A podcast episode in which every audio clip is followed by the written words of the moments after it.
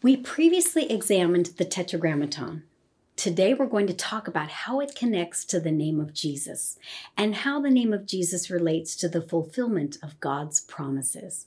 So please join me for today's episode of All Things Apostolic.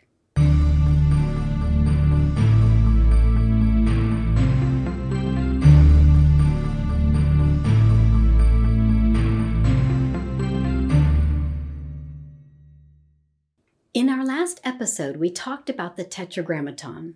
It's God's personal name, and it's represented by four Hebrew letters. Remember how we looked at some personal names that includes God's abbreviated name in them? We looked at Jonathan and Jehoshaphat. We saw that the Yod and He at the beginning of the names was a shortened form of God's name, and then the rest of the name had a meaning or purpose. Jonathan means Yahweh or Jehovah has given. Jehoshaphat means Yahweh or Jehovah has judged. In the Old Testament, a well known character is Joshua, the successor of Moses.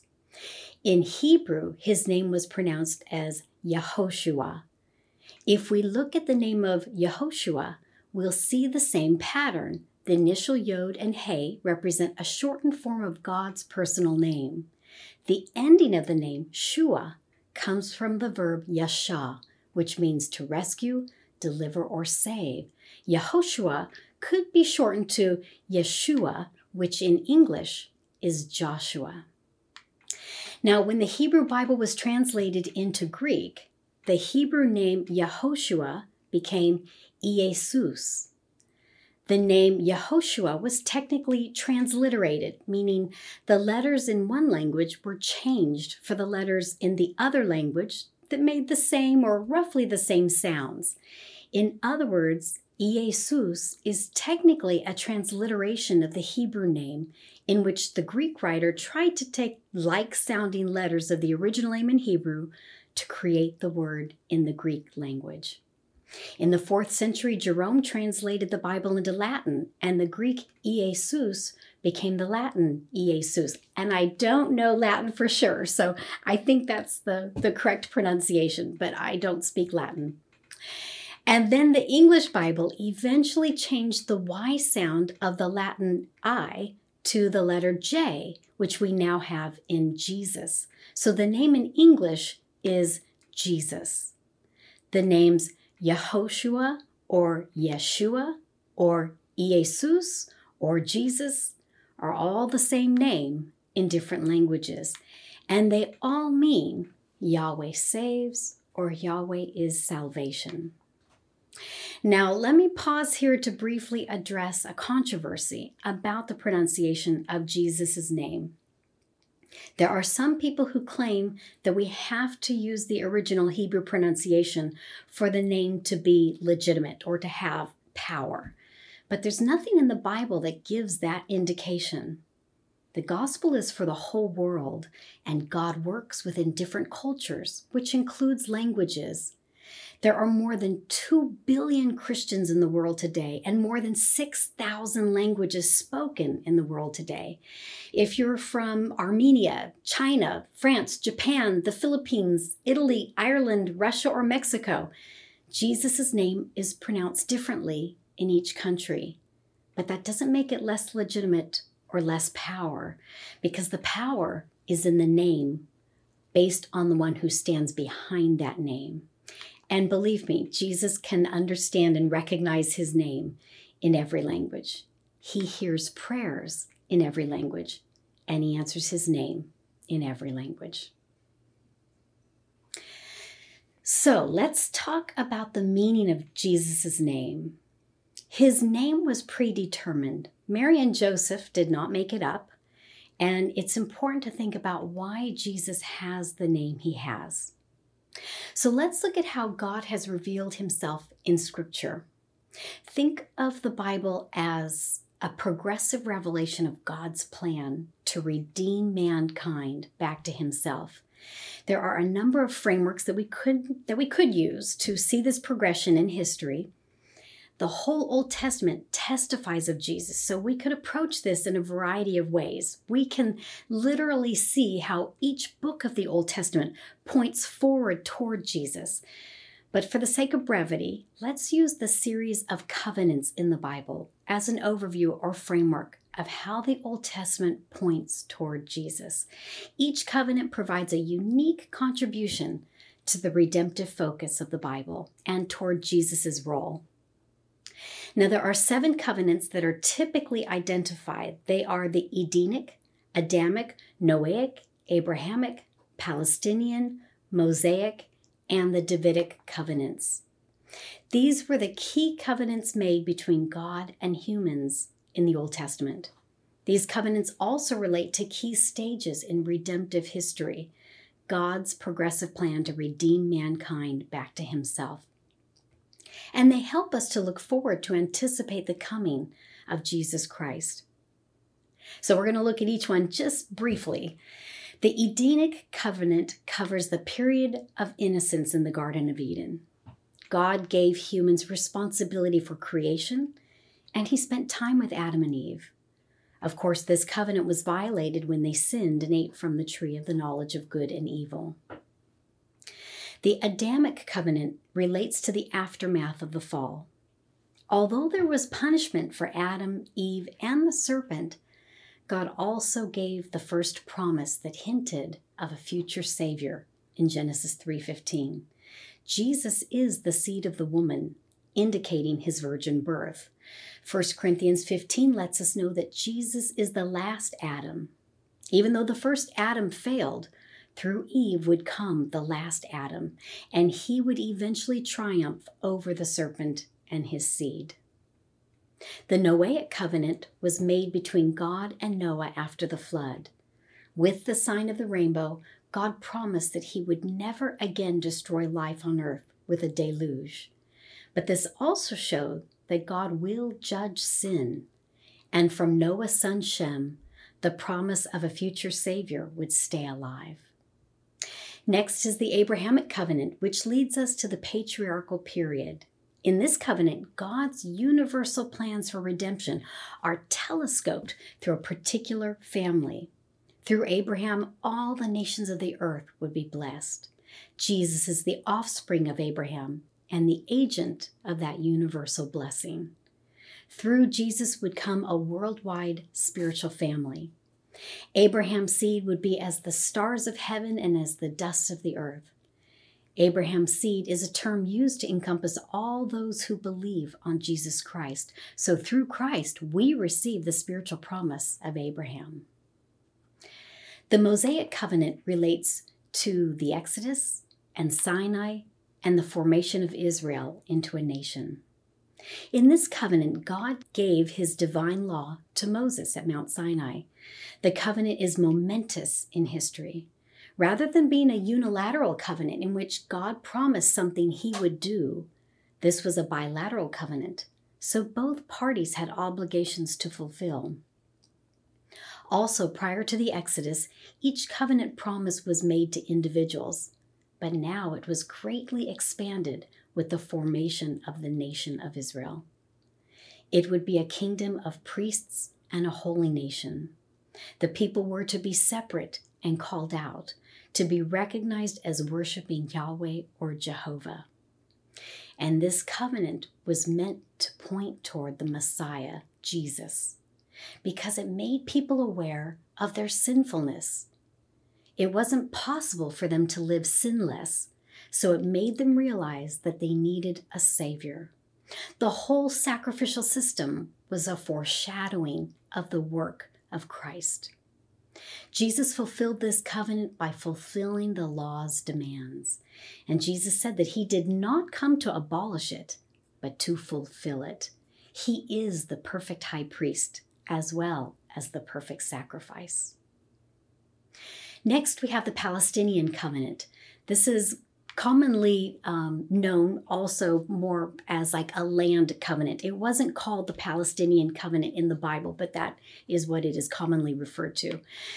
Uh, but it is a land covenant. This is an amplification of the Abrahamic covenant. It occurred right before Moses died when Israel was poised to enter into the promised land. And it includes some special promises to Israel that will not be completely fulfilled until the millennial reign of Christ. Next is the Davidic covenant. God promised to establish David's house, throne, and kingdom. David's lineage and kingdom would last forever. The Davidic covenant basically continues the promise of the seed from the Abrahamic covenant. Christ would be born from David's seed. Jesus is the son of David, the root and offspring of David, who will ultimately prevail over demonic powers. So, from these covenants, we see a progression of God dealing with humans that includes judgment, but also mercy. There is always hope for the future. Once innocence was lost, there was judgment, but there was also a promise of a Redeemer. In the Noahic period, again there was judgment, but the lineage of the promise continued through Shem. The Abrahamic covenant promised a universal blessing through Abraham's seed. The Mosaic covenant formed the nation of Israel with important types and shadows of the work of Christ. The Palestinian covenant amplified the Abrahamic covenant with some promises linked to the millennial reign of Christ. Then, with the Davidic covenant, we see the promise of a Redeemer coming from David with Jesus ultimately sitting on the throne as the true king.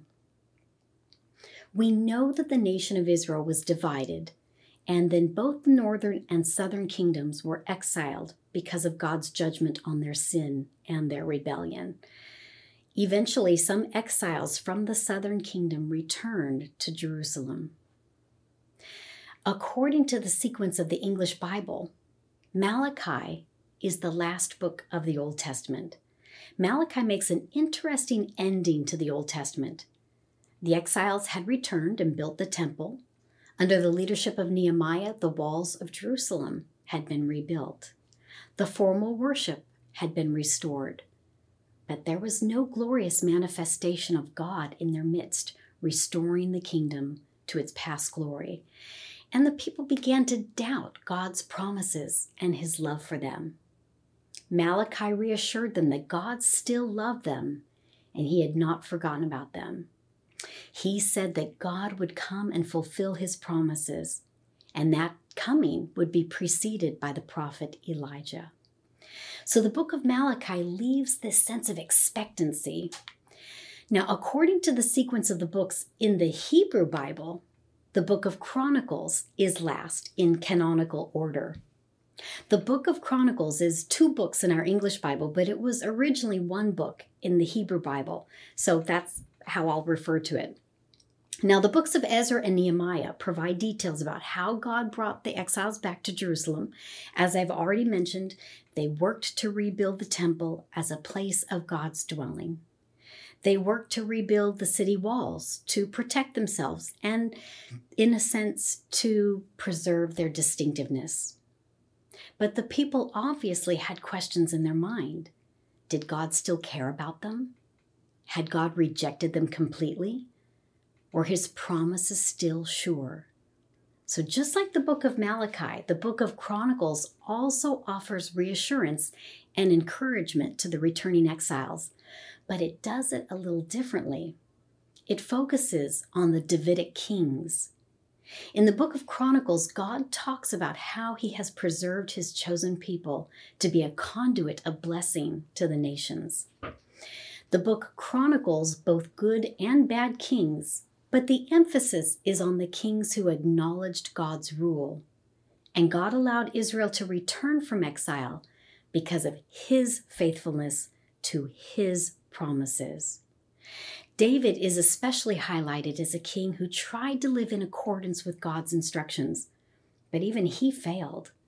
So the book leaves this impression that if only there was a king who could perfectly keep God's commands and ensure never ending fellowship with God, the book of Chronicles ends with a hope for a perfect Davidic king. So both Chronicles and Malachi leave the reader, regardless of which order you look at it in, the order of the Hebrew Bible or the order of the English Bible, the reader is left with a sense of expectancy. God is faithful and he will keep his promises. But when and how? Now, following the Old Testament, we have what we call the intertestamental period. It's the time between the Old Testament and the New Testament, and it lasted roughly 400 years. It's sometimes referred to as 400 silent years because there was no prophetic word from God during this time. Then, in the little insignificant town of Bethlehem, the name Bethlehem means house of bread, a young woman gave birth to the bread of life. In Matthew 121, an angel instructed Joseph to call the baby's name Jesus. And as we've already discussed, Jesus means Yahweh or Jehovah is salvation.